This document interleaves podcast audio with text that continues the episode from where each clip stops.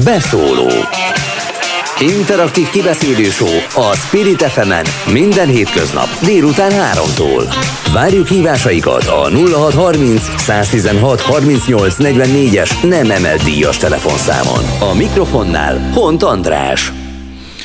Jó napot kívánok, valóban itt vagyok ezen a borús munkaszüneti napon ismételten, és ha minden igaz velünk, már is itt van Kész Zoltán is. Halló! Halló, halló, jó napot kívánok mindenkinek, üdvözlöm a hallgatókat! Mi is. Az elkövetkezendő percekben beszéljünk arról, hogy a Civitas Intézet, amelynek operatív igazgatója nem régen jött elő egy kutatással, politikai preferencia közvéleménykutatással, amely hát nem túl sok jót ígér az ellenzéknek. Én nem ezt mondanám teljesen, inkább azt mutatja meg, hogy rengeteg munka van az ellenzék előtt, rengeteget kell dolgozni még, és gyakorlatilag nem szabad megspórolni azt a munkát, ami főleg vidéken vár rájuk, és hogyha ha, ha egy kicsit belemeltek a részletekbe a kutatással kapcsolatban, szerintem a legfontosabb részlet a számokon túl a kutatással kapcsolatban az az, hogy a kétezer-huszonkettes választás gyakorlatilag vidéken fog eldőlni. És uh, igazából ezt láttuk így kétezer-tizennyolcban is. Na jó, hát akkor a... még a részletek előtt akkor én elmondanám, hogy miről van szó. Jó.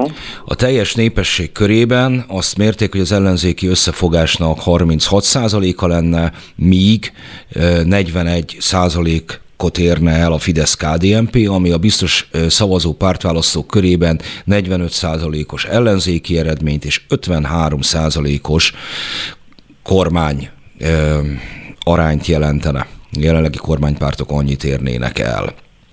Ö, ettől nem áll messze sem a Medián Intézet legutóbbi felmérése, sem a kormányközeli nézőpont intézeté sem.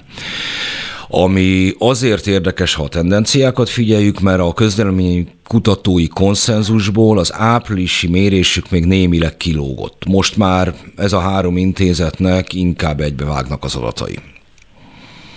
És ebben én nem találok különben semmi meglepőt, hiszen három olyan intézetről beszélünk, teljesen függetlenül egymástól mér, mérünk, mérnek. Én azt gondolom, hogy tudunk egy független és elég mély merítést csinálni. Ezek a számok, mondhatom, hogy sajnos ezek a számok, de ebben azt mondom, hogy nincsen semmi meglepő. Valamilyen szinten betudható annak is, hogy lazítás kezdődött most ugye a Covid után, ez kicsit pozitív megítélést adott ugye a kormánypártoknak, de azt gondolom, és visszatérve arra, amit mondtam, hogy nincs elveszve, ha az ellenzéket nézzük, az ellenzéki szemszögből se semmi. Mennyit jelent a teljes összefogásos lista pluszban az ellenzéknek?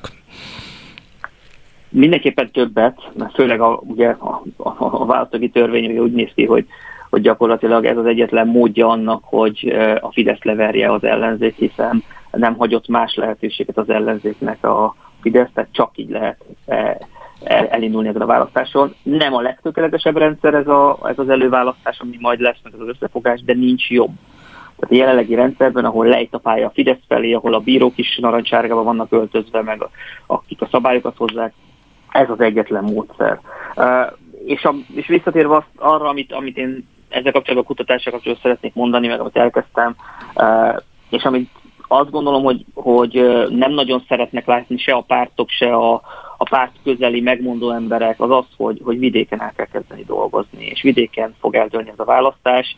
Gyakorlatilag A, az a nyolcvannyolc választókerület, ami vidéken van, az fogja meghatározni azt, hogy mi lesz ennek a választásnak a kimenetele, azt, hogy ott milyen e, embereket talál meg az ellenzéki összefogás, mint, e, mint, mint, mint képviselőjelölt. Mert azt látjuk, hogyha nézzük az előválasztás előtti mozgolódásokat, hogy Budapesten mind a tizennyolc választókerületre rengeteg-rengeteg önként jelentkező van, vidéken meg sokszor úgy halásszák össze az embereket, hiszen van jó pár olyan párt ebben a hat, a hat ellenzéki pártban, akik, akik nincsenek jelen vidéken egy csomó helyen.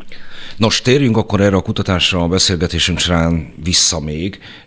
Most egy kicsikét személyesebbre véve a figurát, Beszéljünk arról, hogy vannak ugyan közvetlen tapasztalatai erről, hiszen kétezer-tizenöt februárjától országgyűlési képviselő volt. Időközi választáson került be a parlamentbe, akkor ez bontotta le a kétharmadot.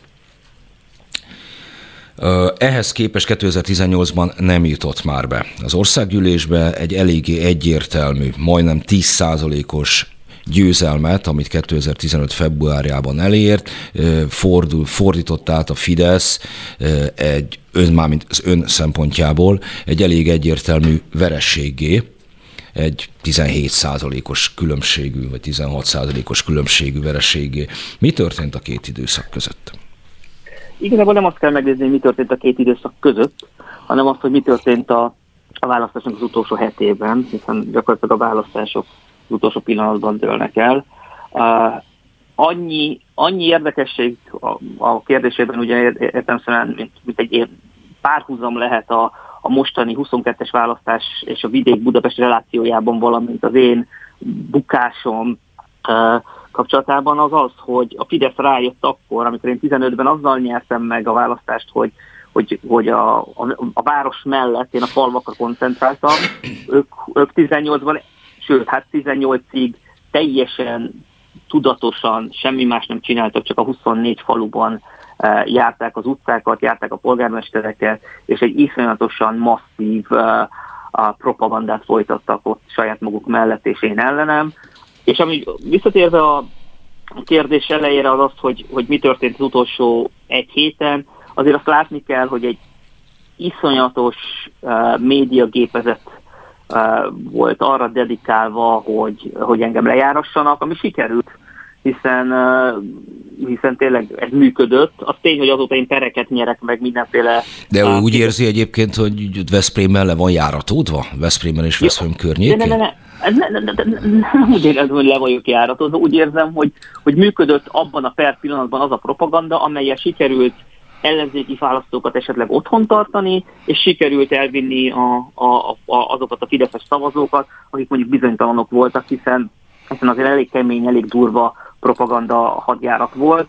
Plusz azért hozzávesztük azt, hogy... Hát én majdnem hetvenöt százalékos részvétel mellett nem nagyon látom azokat az a tömegeket, amelyeket sikerült otthon tartani, ugye ennyi volt Veszprém egyes. Hát nézzük meg, akkor jó, lebonthatjuk szavazókörökre, én nagyon szívesen, de nem biztos, hogy a hallgatók érdekel mind a két kilencvenkét szavazókörnek a lebontása, de ha mondjuk megnézzük a Veszprémben azokat a szavazóköröket, ahol kétezer-tizenötben magasabb volt a részvétel, pont a, a, a baloldalibb, liberálisabb helyeken, míg mondjuk ennek ellenében mondjuk a, a falusi részvételi arányok, ahol, ahol sokszor nyolcvan százalék fölé is szökött. Ehhez hozzávesztük azt, és pont ezt akartam még elemezni, hogy a Fidesz milyen hatással volt a polgármesterekre, hiszen olyan szinten behúzta a polgármestereket a választásba, hogy azok a polgármesterek, akik gyakorlatilag függetlenként szerepeltek még kétezer-tizenötben, azok kétezer-tizennyolcra a Fidesznek a bárgyai lettek valamilyen úton, módon.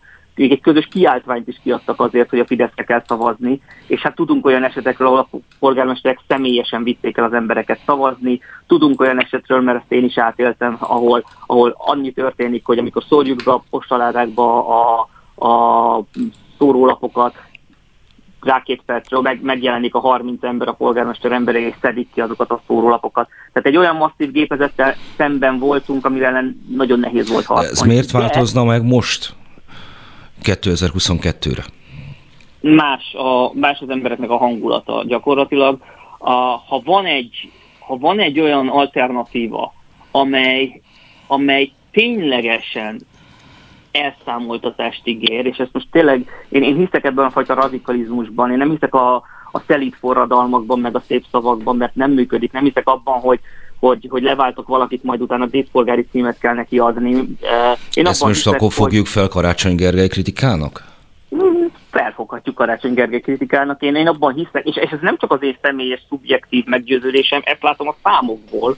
Azt látom a számokból, hogy amikor azt kérdezzük az emberektől meg, hogy vidéken, a nyolcvannyolc egyéni választókerületben ki tudja megverni Orbán Viktort, akkor az embereknek a hetvenhét százaléka Jakab Pétert mondja, tizenhárom százaléka pedig Karácsony Gergő, és az az érdekesség, hogy még a Karácsony Gergely támogatóinak a hatvanhét százaléka is Jakab Pétert mondja, mert róla tudja elhinni, hogy valódi elszámoltatást kaphat. De ne, ez, ne haragudjon. Ez, bocsánat. Csak bocsánat, itt most a... hadd legyek egy kicsikét szigorú. Itt ez a múlt héten ezt végigvettük több körön, több műsorban, több hozzáértővel. Nem lesz olyan elszámoltatás, amely felsejlik a szavaiból. Sem szándék nincsen, sem infrastruktúra, és hát nem ilyen az élet. tizenkét év fogod igra eltelni. Igen, figyelek. A, de, de, de, de, de, én, én értem azt, hogy a szakértők mit mondanak, meg az újságírók mit mondanak, de ez az egyik dolog, a másik a percepció is. Tehát az, hogy kiről hiszik el azt az emberek, hogy ő meg fogja csinálni. Gyakorlatilag jelenleg Jakab Péterről és Márki-Zay Péterről lehet elhinni azt a számok alapján, hogy ténylegesen elszámoltatni akarnak, és nem csak beszélnek róla. És ez és hogy néznek ki a gyakorlatban? Nem tudom, nem, én, én, én a számokat nézem, nem én vagyok se Jakab Péter, sem Márki-Zay Péter, de, de azért olvasni nagyon érdekes elemzéseket arról, akár Mérős Imrétől, Elek Istvántól, akik, akik elmondják azt, hogy, hogy, hogy jogilag hogy működhet ez a történet. Hát mondjuk az íródalom már Elek István esetében jogilag hogy működik ez a történet, hogy is mondjam, a forrásnak a, a hozzáértését és az autentikusságát megkérdőjelezem, de mindegy. Nem, vagy nem érdekes. Szóval, hogy... A percepció számít, tehát az teljesen mindegy, hogy most valaki mit lát Budapestről, mind az, hogy mondjuk mit érzékel egy bakonyi zsákfaluban. A, azt, a, azt az érzékelést kell a bakonyi zsákfaluba elvinni, hogy megmutassa azt, hogy van egy olyan alternatíva, ami nem ez az alternatíva, ami nem a Fidesz. Ezt, ezt viszont értem, de akkor beszéljünk erről, mert szerintem ez a lényeges, és szerintem ez, ami, ami egy nagyon érdekes fejlemény, hogy a percepció micsoda. Tehát, hogy hogyan élik meg, és hogy ez mennyire tartós. Tehát most van egy valami lendületes, elszánt, plebejus képe például Jakab Péternek. Ezzel lehet azonosulni. Ebből természetesen elszámoltatás nem következik, horribiledictu, semmi nem következik belőle, de most, mint mém, tény és való, hogy ez hat vagy hat-hat bizonyos körökben. Ezzel egyetért? Én teljesen. Mennyiben változott meg a politika, ez a politikának ez a mém jellege ez alatt a hat év alatt? Mert Jakab Péternek ez a fajta megjelenése, ez a fajta üzenete a közösségi médiában hasít. Volt ennek hat éve még ekkora szerepe? Nem, abszolút nem. Hát hat éve ennek még nem volt, sőt hat évvel sokkal nagyobb szerepe volt annak a door-to-doornak, amit mondjuk én is vittem, de, de megtanulták a politikusok kezelni ezt a közösségi médiát, nem csak a Facebookot, hanem sok minden mást, és, és azért, ahogy ön is mondta, hasít ez a fajta, ez a fajta politizálás. Ez az egyik. A másik, hogy, hogy a vidékiek Jakab Péterrel sokkal jobban tudnak azonosulni. Akkor, amikor mondjuk egy, most az előbb említettem, mondjuk egy bakonyi zsákfaluban, egy bakonyi zsákfaluban annyi pénzből élnek egy nap az emberek, mint amennyi bekerül a kapucsinó mondjuk a Pozsonyi úton. Tök más problémákkal néznek szembe a vidéki emberek, és ezeket a problémákat szerintem uh, Jakab Péter például sokkal jobban megértette, mint bármelyik baloldali politikus, hiszen hiszen beszélhetünk itt korrupcióról, beszélhetünk itt az euró bevezetéséről, beszélhetünk itt nagyon-nagyon hangzatos, meg több száz oldalas programokról is, nem azzal fognak választást nyerni a politikusok. De ez így volt mindig is. Most ez azért érdekes, amit mond, mert ugye a Jakab Péter miskolci, amely mégiscsak megyei jogú város, és volt mindig is, míg Karácsony Gergely, ha valaki még nem értesült volna róla, akkor az elmúlt hetekben mindenképpen Nyírtasról, egy picike szabolcsi faluból származik. Miért van az, hogy mégis... Teljesen irreleváns, hogy honnan származik, és hogy hol, hogy, hogy, hol él, az sokkal jobban számít. De miért gondolja, hogy akkor a, a, a faluból jött jelölt érzi kevésbé a falvakban élők problémáit, mint a városban született? Nézzük meg a számokat. A faluban élő, a faluból jövő jelölt, aki nem tudom, két évtizede a fővárosban lakik, hogy mennyire érzékeli a falunak a valós problémáit. Míg az a, az a politikus, aki, aki oké, okay, megyei jogú városban született, megyei jogú városban lakik, és ráadásul az egyik legszegényebb környéken, az mennyire tudja közvetíteni az emberek felé azt a azt a mémesített megoldást, akkor használjuk ezt a kifejezést, amit ön is megemlített, és az mennyire e, mennyire hoz mondjuk szavazatokat, vagy, vagy akár most a közösségi médiában ragadva mondjuk lájkokat ezeknek a politikusoknak. Én még mindig azt látom, és a mi kutatásunk is ezt mutatta meg, hogy, hogy ha csak azt a nyolcvannyolc választókerületet vizsgáljuk, akkor ott, ott, ott sokkal jobban hasít mondjuk Jakab Péter. Ami meg egy érdekes dolog, hogy ugye Budapesten meg pont az ellentétét látjuk, és ezért lesz izgalmas mondjuk az előválasztás, mert az előválasztás nem teljesen képzi le a rendes választás, olyan szinten sem, hogy kit tudnak a pártok majd meg, meg, megmozdítani, mozgósítani. Szerintem egy urbánus környéken, közegben sokkal nagyobb mobilizációs lehetőség van. Ez Karácsony Gergely és Dobrev Klára javára billenti azt a bizonyos mérleget, de már meglátjuk. Jó, ha már a lájkokról volt szó, huszonhárom negyvenhárom. huszonháromezer, negyvenháromezer. Tudja, miről van szó? Mondom máshogy. Pörkölt szaft versus turkálósing. Uh-huh. Megvan? Persze.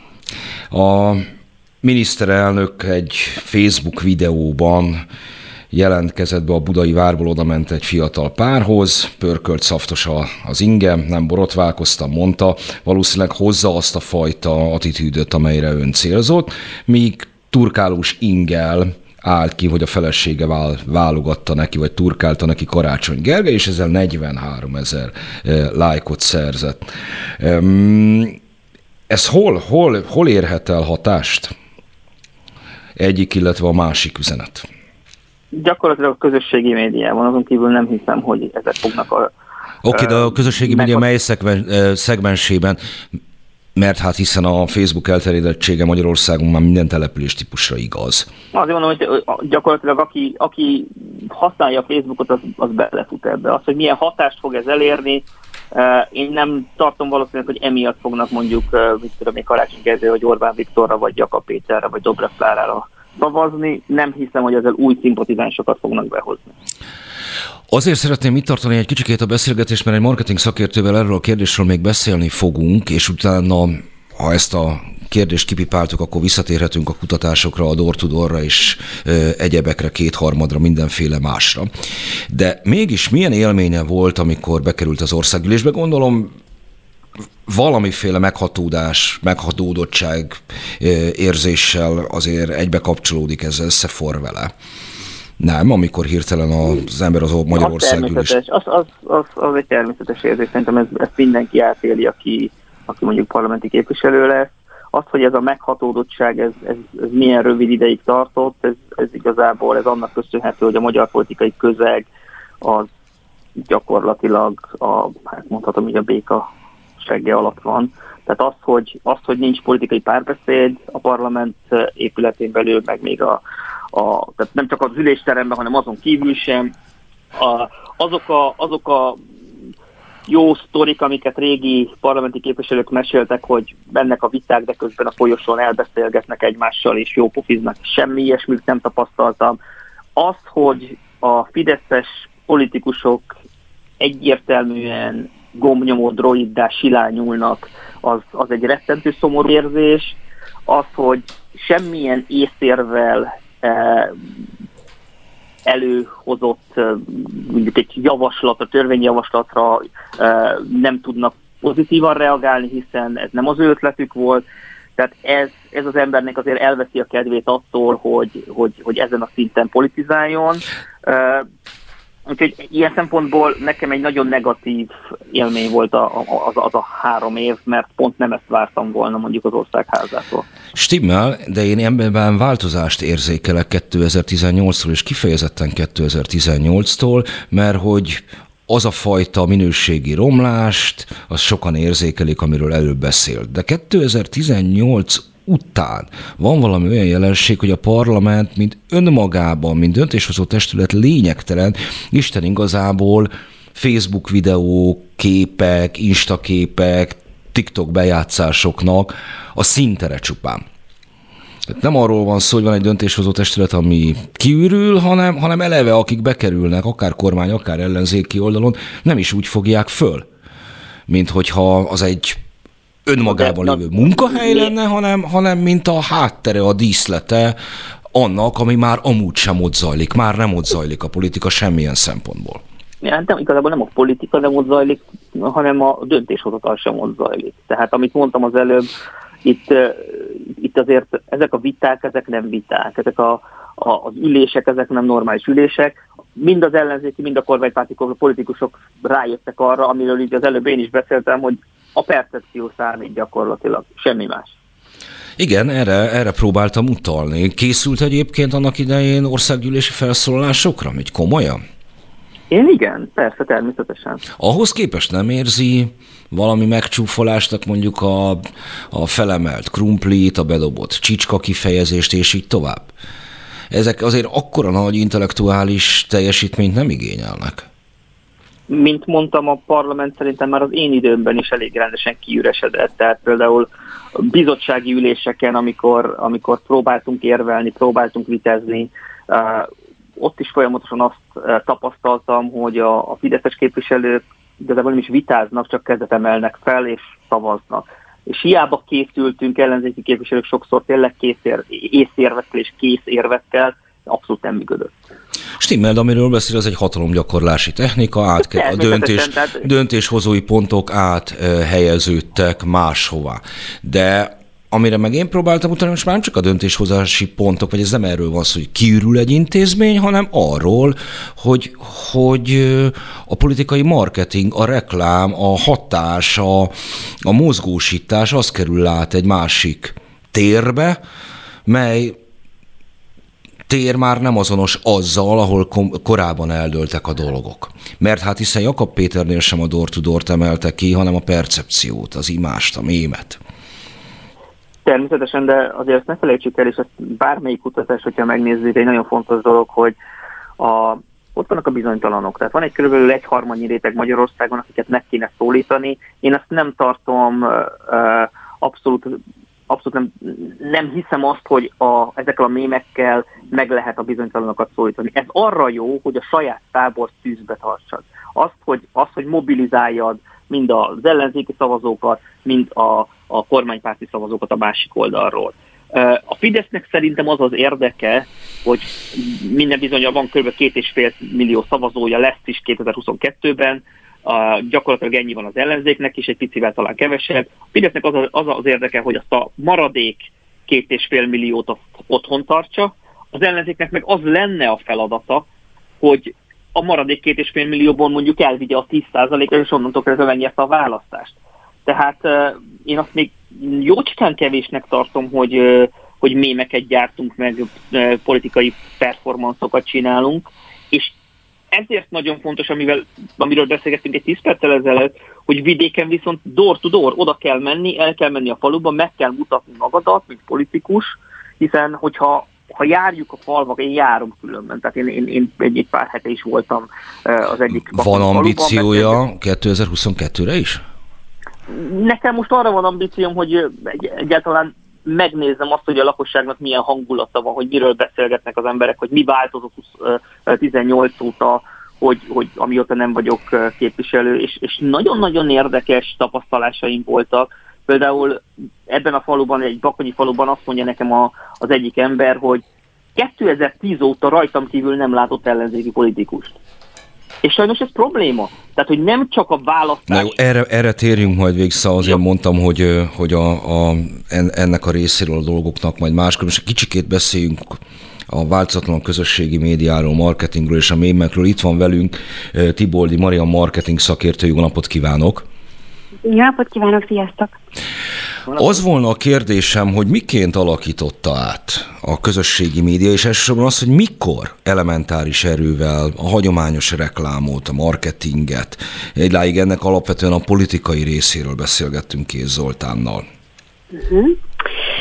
Hát ugye ez már elég régóta elkezdődött, uh, tehát tíz éve, és azért már érezhető volt, azért mindenki, aki mondjuk szeretett volna megjelenni online, az ugye szeretett volna hirdetni mondjuk a Google-ben, és mondjuk már egyből úgy is úgy kezdte, hogy akkor a Facebookon is szeretne megjelenni. Nyilván azóta már nagyon bővült a, a közösségi marketing, vagy közösségi médiában a felületeknek a, a lehetősége, tehát nagyon sokszínűvé vált. Ugye most már nem csak erről a platform, platformról beszélünk, és ugye könnyű megválasztani azt, hogy a saját célcsoportodnak megfelelően a saját üzenetedet melyiken tud a legjobban kommunikálni. És mivel ugye az a generáció, aki már ebbe szocializálódott, ebben nőtt fel, most már ők is azért egyre inkább felnőnek, és komoly vásárlóerővel kezdenek bírni, ez egyre nagyobb hangsúlyt kap.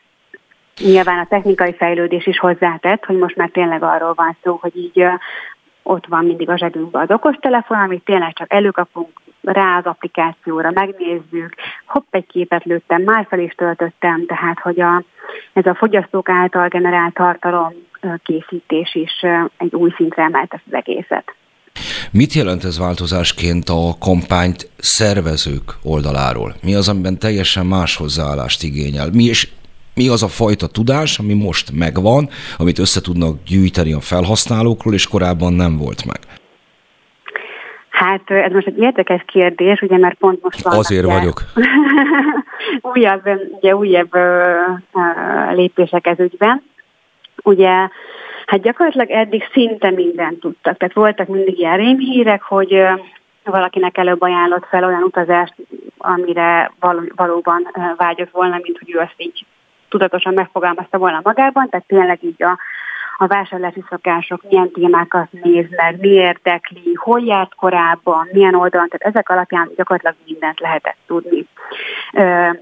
Ugye most beszélhetünk itt akár a remarketingről is, tehát nyilván mindenki találkozott már ezzel, hogy felment egy weboldalra, megnézett mondjuk egy sportcipőt, és hoppá, pont ugyanannak a sportcipőnek a hirdetése jelenik meg bármelyik közösségi platformon.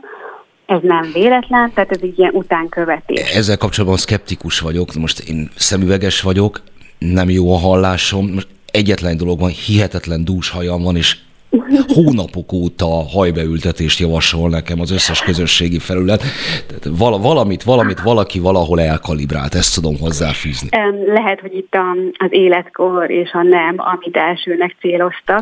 Vagy hát a, köszönöm szépen, jó, hogy beszélgetünk idáig. nem, nem úgy gondoltam. Az átlagnál esetleg ez így lehet. Nyilván vannak ilyen félretúszások. Hála jó égnek szerintem egyébként, mert uh, igen, nagy baj lenne, hogyha tényleg mindent így, így ennyire pontosan meg lehetne mondani, amit milyen sűrű az, az adott illetőnek a haja. Uh, a tudásról, az összeszerezhető információkról volt szó, csak hogy... Igen, igen, igen, igen. Uh, a tudás meg az információ. Uh, szerintem itt az első, amit nagyon fontos uh, tisztáznunk, hogy... Uh, Hogy a, hogy a social az igazából még mindig egy marketing eszköz. Nyilván egy platform, ahol egy közösségépítés megy, de nem szabad csak erre fókuszálni. Tehát ezt jól kell használni, és be kell építeni a marketing stratégiába, hogy az a megfelelő helyen legyen, és hogy tudjuk, hogy kinek, hol, mit, hogyan akarunk kommunikálni. Tehát az üzenetünk eljusson a célcsoporthoz, és a megfelelő csatornába tudjuk innen beterelni a vásárlás felé az embereket. Ehhez kell szerintem igazából a, a szaktudás. Azt, hogy most ö, utána már a hirdetésbeállításokban ugyanazt le tudjuk képezni, az, az szuper jó egyébként, de, de ez egy eszköz, amit a marketingnek, mint egésznek, mint stratégiának a részévé kell tenni. Mi állhat a háttérben, amikor egy politikus kiáll, lefényképezteti magát egy ingben, amelyről azt írja ki, hogy a feleségem most turkálta nekem. Magáról az ingről egyébként azt kell tudni, hogy hát... Virágok vannak rajta. Virágok vannak rajta, meg hogyha, hogy is mondjam, a, a fiam azt mondaná, hogy akkor ebben elindulna csajozni, akkor bezárnám a kamrába, hogy ezt talán ne húsz évre előre ne tegye tönkre a lehetőségeit ezen a téren. De szemlátomást bejön. Mi mozgathatja, aki hát, ezt kitalálja? Hát ez egy ilyen személyes dolog. Tehát, hogy ő most elmesél magáról valamit, ő ezt felvállalja, hogy egy ilyen second hand, most ez a zöld, tudatos öko vonal egyébként így, így, így, így kiemelkedően hasít ezeken a felületeken is. Tehát szerintem ez lehet ennek az oka, hogy ő ezt is felvállalja, hogy ő hiába tehetné meg politikusként, hogy csak így a legdrágább és legújabb és legmenőbb, és neki mégis az, amit a felesége választ, tehát egy ilyen érzelmi vonalat is azért belevisz, és ő használt ruhát, tehát hogy ő odafigyel a környezetére, környezettudatos, a jövőt támogatja. Én ilyet el tudok ebben képzelni. Egy kicsikét itt most Kész Zoltánhoz forduljunk. Ez az üzenet, a feleségem adja rá a ruhámat, vagy rám a ruhámat, ráadásul, mit tudom én, second hand holmi. Ez sem hathat, már akihez természetesen eljut. Az előbb említett közegben, Zoltán? Hát nézzük meg azt, hogy mennyi plusz szavazatot szerez ezzel valamelyik politikus. Én nem látom a számokból az elmúlt, most maradjunk rövid intervallumnál, mondjuk három hónapnak a számaiból azt, hogy a bizonytalan szavazókat bárki is szignifikánsan meg tudta volna mozgatni bármilyen üzenettel. Na várjunk, a turi, turi butikoknak a tulajdonosára még senki nem is tartolt rá, ez most csak most kezdődött, ez egy májusi hadjárat. Bizt, nagyon nagy szavazó réteg természetesen, de, de viccet félretéve én még mindig azt mondom, hogy ez jelenleg semmi másra nem jó, mint a saját szavazótábort egybe tartani, tűzbe tartani. Ami egyébként alapvetően fontos dolog. Ez, ez fontos, természetesen, tehát ez, ez nagyon fontos. Ez, ez ugyebár a, a marketingben is, Maritól kérdezem is, alapvetően mindig egy dilemma, fókuszálni a már meglévő fogyasztókra, vagy új piacot szerezni, ezzel viszont veszélyeztetni azt, hogy a hagyományoshoz, megszokotthoz, beválthoz ragaszkodó közönségből vesztek el valamit, nem? Um, igen, de itt ugye azt kell mérlegelnünk, hogy akkor az új piac megszerzéséhez, akkor nekem annyit kell változtatnom a kommunikációmon, magamon, a megjelenésemen és minden egyében, hogy azzal elveszítem a régit. Egyébként nekem mindig ez volt a, a, az aranyszabályom, hogy az első vásárlás megszerzése a legdrágább. Tehát az, hogy megszerez azt, azt a vevőt, az neked biztos, hogy marketing költségbe fog kerülni. Hirdetés, kreatív, blablabla. Bla, bla. Tehát rengeteg időt, energiát kell ráfordítani. Utána megtartani már lényegesen költséghatékonyabb, és nagyon megéri erre odafigyelni, hogy az ember megtartsa azt a törzsvásárlói bázist, akit már megszerzett. Lemo- nyilván valamilyen szintű lemorzsolás azért van, de hogy kockára tenni a, az alapbázisomat azért, hogy én most egy új piacot szerezzek meg, nyilván mérlegelni kell, hogy mennyit veszítek, mennyit nyerek. Ez, ez egy igazán jó kérdés. Ellentétben Karácsony Gergelyel, akinek infrastruktúrája is megvan hozzá, meg ezt úgy belőle ki is nézem, azt azért nem nagyon gondolom, hogy Jakab Péter különösebben konzultált volna a szakértőkkel, amikor kirakott maga mellé egy zacskóban némi parizert. Ez ilyenkor egy nem, nem keresztül húzása minden kiszámított, mindenféle meetingen kialakított reklámstratégiáknak. Meglepte, hogy mit tudom, húzdek a párizsi, a Facebookon ennyire tud hasin, hasítani, sőt, mi több hasítani, hát identitást tud teremteni. A Je suis párizsi feliratokat ugyan még nem láttam szembe jönni különböző pikbécsegen, de, de majdnem, nem lennék tőle meglepve. Szóval ez nem, nem valahogy fricska az össz, majdnem az összes szakértőnek? Um, hát a content készítésben van egy tudatosság, de észre kell vennünk, hogyha szembe jön valami olyan tartalom, amire úgy érezzük, hogy le kell csapni, és azt most azonnal kell érvényesíteni. Ebben most így nem foglalnék állást így száz százalékosan. Dolgozott együtt, vagy dolgoztál együtt influencerekkel marketing vezetői pályafutásod során? Igen. Egy rövid ideig. Alkalmaznád-e influencereknek ezeket az előbb említett személyiséget? Mondjuk már parlamenti képviselőknek, meg főpolgármesternek, adott esetben miniszterelnöknek már kiszuperáltak lesznek. Alkalmasak ők erre? Személy szerint én nem vagyok igazából ilyen politizálós típus, és, és én ezért biztos, hogy elzárkóznék. Mert én nem szeretném, hogyha akár az, az én termékemet, vagy az én szolgáltásomat, vagy bármi ilyesmit, velük, vagy az ő korábbi tevékenységükkel azonosítanának. mert ebből a szempontból viszont megosztók. És oké, okay, de szakmai szempontból ők, ha most minden mást, értékválasztást, politikai múltjukat, bármit leszámítunk, ők egyébként jól látják el ezt a fajta közösségi médiás feladatukat, vagy szerepüket? Mit látsz belőle? Ezt pontosíthatjuk mi egy kicsit. Még egyszer? Ezt egy kicsit még pontosíthatjuk. Hát, hogy Karácsony Gergely, uh-huh. Jakab Péter, Orbán uh-huh. Viktor, uh, Dobrev Klára.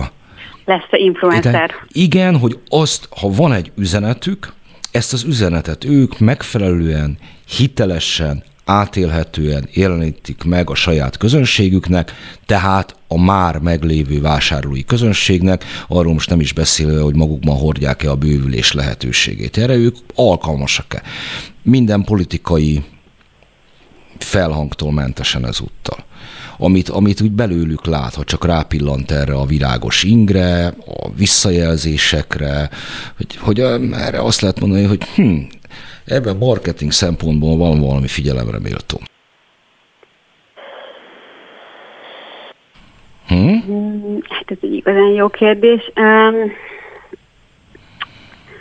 amíg a saját célközönségüknek a saját üzenetüket, addig hát... Azért kérdezem, mert szóval onnan indultunk Kész Zoltánnal, pontosabban beszélgetésünk eddigi során ez szóba került, hogy komoly változás van a magyar közéletben. És lehet, hogy ez nem más, mint egy adaptáció a, a piacról. Teljesen megváltozott pár év leforgása alatt minden, uh-huh. amit mi közéletről tudtunk. És hogy teljes egészében átmentek részben reklámfigurává, részben üzenethordó személyesség, így van, és hogy, hogy az ezzel való azonosulás dönt el majdnem mindent jelen pillanatban a magyarországi politikában, és ebben meglepő, meglepő tanulékonyságot mutatott a magyar politikai elit, legalábbis annak az egyik része, hogy ez jó-e vagy rossz, ez egy megint más kérdés. Így fogalmazva, igen, akkor megállják a helyüket. Értem, beszéljünk egy kicsikét a buborékokról. Ezt Zoltánnak is címzem, hogy, hogy a, a fiatalokról beszéltünk, ugye um, egy vállalkozás, szolgáltatás, áru szempontjából uh, kiemelt célcsoportot képeznek mindig. Uh, alapvetően az aktív korúak, azok, akik célba vannak véve. Okostelefonokról beszéltünk, amelyek ott vannak a zsebben. De hogy az a helyzet, az mennyiben teremt valami tökéletesen más hozzáállást, más megközelítést, más tervezést, hogy vannak olyan rétegek, amelyek ezen teljesen kívül állnak. Következőre gondolok, hogy amíg mindenki tévét nézett, akkor a tévében bemutatott reklám elért boldog, boldogtalan, fiatal öreget. Most egy okostelefonra ö, optimalizált marketingkampány, az nyilvánvalóan az aktív korúakat fogja elérni, és azon belül is hangsúlyosan a fiatalokat. Igen ám, de mondjuk szavazatszerzés szempontjából is, gondolom még vannak még ilyen szolgáltatások, ö, azon idősek pontosan ugyanolyan fontos célcsoportot képeznek, akik ebből kimaradnak. Hogy, ö, hogy mennyiben változtatja meg a a marketinget, a kampányokat, az, hogy teljesen külön lehet és kell adott esetben kommunikálni különböző célcsoportoknak.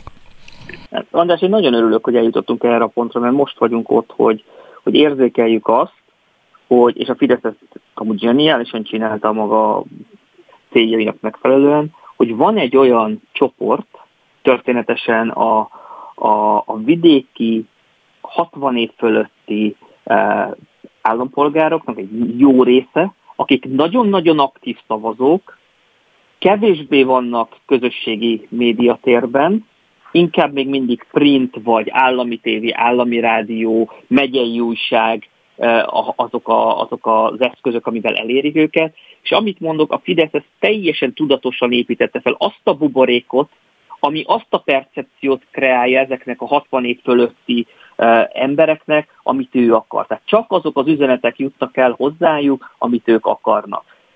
A Kesmának a, a megalapítása, a, a, a közszolgálatinak csúfolt televíziónak a bekebelezése, szintén közszolgálati rádiónak csúfolt rádiónak a bekebelezése, és gyakorlatilag minden kutatás azt mutatja, hogy... Az a... erős kifejezéseket most hagyjuk, hogy a politikailag nagyon megformáltakat. Én nem szeretném a tehetséges reménybeli, még komoly karrierelt álló reklámszakembereknek itt vágnánk el a, a további útját. Tehát igen, de mondjad, szóval lehet ezt szemtelenül is fogalmazni. Igen, a Kesmának a, a célra optimalizálása, a buborékon belül beszél, itt tartottunk.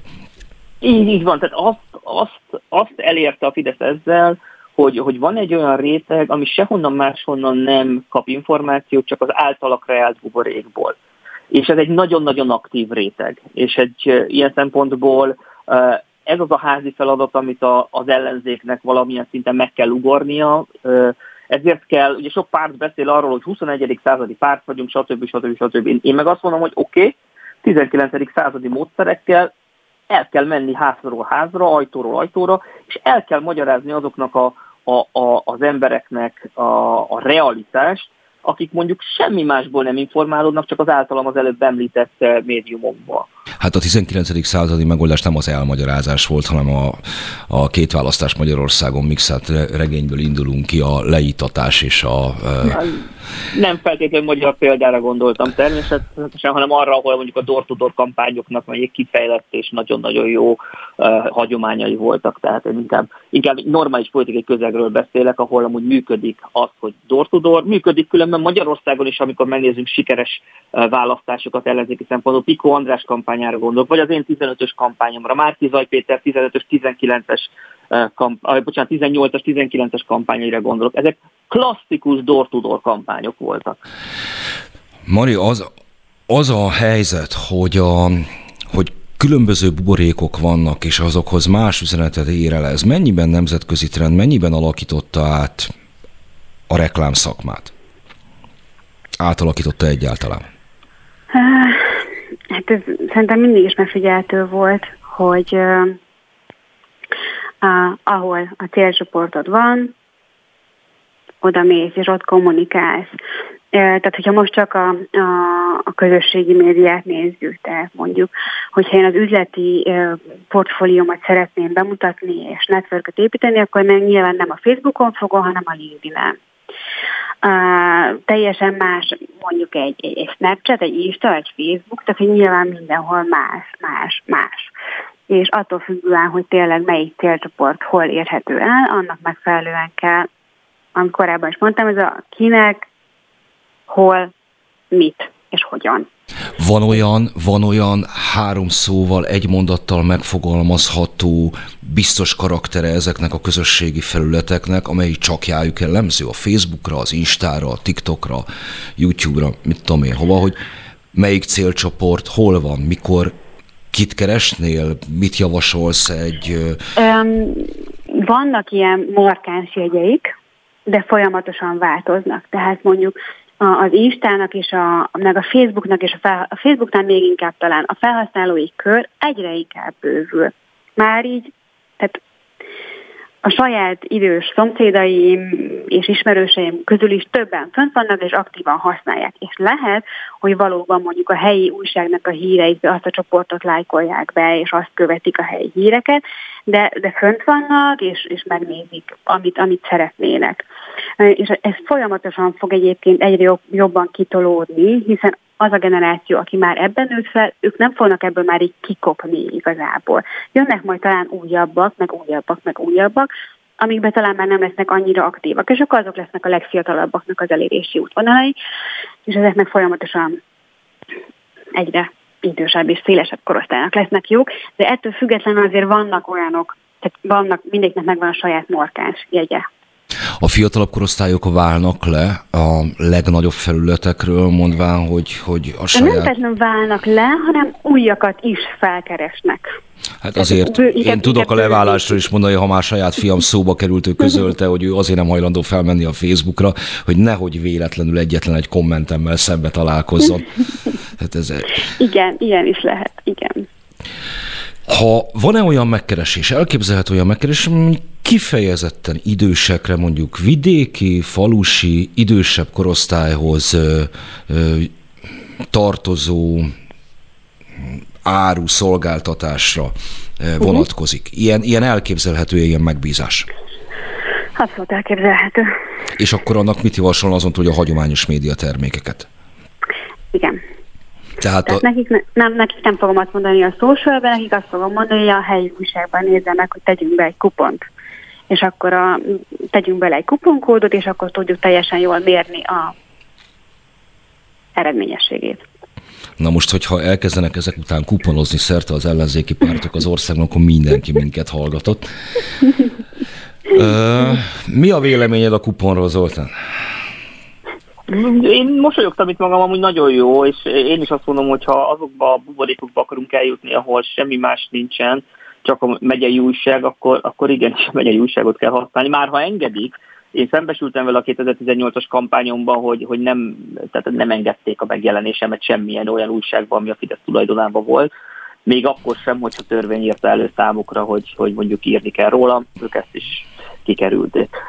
Tehát más a politikai marketing, meg más a, a, a normális marketing. Hát ez nem, nem tudom, nem hogy ez a politikai marketing természetéből, vagy az ország adottságaiból adódó különbségről beszélünk-e. Nagyon-nagyon-nagyon kényes egy politikai megbízás. Most mondjuk történetesen nem Magyarországon, vagy a, tudom én, a aktuális viszonyainkat egy kicsikét nem, hagyjuk figyelmen kívül. Az, az, az különösen szenzitív hozzáállást igényel, ha, ha egy ilyen megbízás érkezik? Szerintem nem is a szenzitív, hanem ott azért kell elköteleződés. Tehát én a magam részéről, ugye nekem tőlem nagyon távol áll a politika, úgyhogy elnézést kérek, én biztosan semmilyen ilyen típusot nem vállalnék el, mert biztosan tudom, hogy nem érezném magamat jól benne, nem tudnék vele azonosulni, és hogy semmilyen szinten nulla kötődésem van, akkor nagyon nehezen tudnám megtalálni a megfelelő üzenetet, és úgy szívvel, lélekkel csinálni. Szerintem fontos dolgot mondtál egyébként, és szerintem ez igaz majdnem mindenre, hogy, a, hogy, a, hogy legalábbis a szűk kampánytervező Ö, csapatnak hinnie kell, bármiről is van szó. Igen.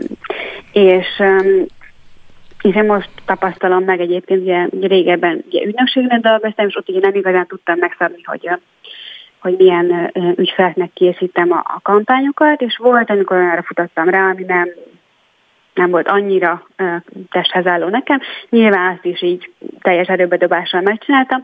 Most, hogy már szabadúszóként jobban meg tudom ezt válogatni, lényegesen könnyebb, és szerintem sokkal jobb eredményeket is érek el, mert, mert tudom szűrni, hogy nyilván olyat fogok választani, vagy onnan fogok együtt dolgozni, akivel megvan a közös hang, megvan a szimpátia, és tudok vele azonosulni. És, és nyilván a politikával nekem nincsen meg. Úgyhogy ebből a szempontból csak ennyit tudok mondani, de, de igen, egy, szerintem itt minden szempontból az elköteleződés az, az, az szükséges. Na most képzeld el, amikor még korábbi életemben mellékállásként pé er ügynökségnek dolgoztam, és spanyol ravatalazó cégnek kellett kitalálni az üzeneteit, az milyen testhez álló feladat lehetett, de megoldottuk. Igen, az ember mindig megoldja valahogy. Nekem is voltak, igen, érdekes dolgok. Minden esetre, hogy is mondjam, a vidéki idős falusi célközönségnek nem arra vatalazó üzenettel próbálnék bármelyik politikai párt oldaláról. Ez pedig biztos, hogy van félretéve pénzük a temetésükre. Tehát arra az idősebb korosztály szerintem még mind a mai napig egy fontos dolognak tartja, hogy az legyen elrendezve. Egyébként igen, de, tényleg. Tulajdonképpen... De, de, de nem biztos, hogy ez a jó megközelítés, hogy jó, hogy most itt vagy, szavaz ránk, beszállunk a temetésedbe. Nem biztos, hogy ezt így lekommunikálnám. Hát mondjuk a szociális temetéssel, mint olyan a valami hasonló vonalon már elindult a magyar politika, de roppant kreatívok vagyunk. Öm, mit is akartam még mondani? Szóval a, a, a Pariser Pörkölszaft turkálósing vonalról öm, öm, lehátrálhatunk. Az mennyiben változtatja meg egyébként egy ország hangulatát, hogy éppen aktuálisan milyen kampányok futnak? akár politikai, akár nem. Mondjuk a harminc évvel ezelőtt, amikor az IKEA megjelent Magyarországon, nekem például már túlcsordulásom is volt, az egész ország mindenére rányomta a bélyegét. Elképzelhető még valami ilyesmi, tulajdonképpen egy reklámkampány, és aztán mégis korszellem lesz belőle?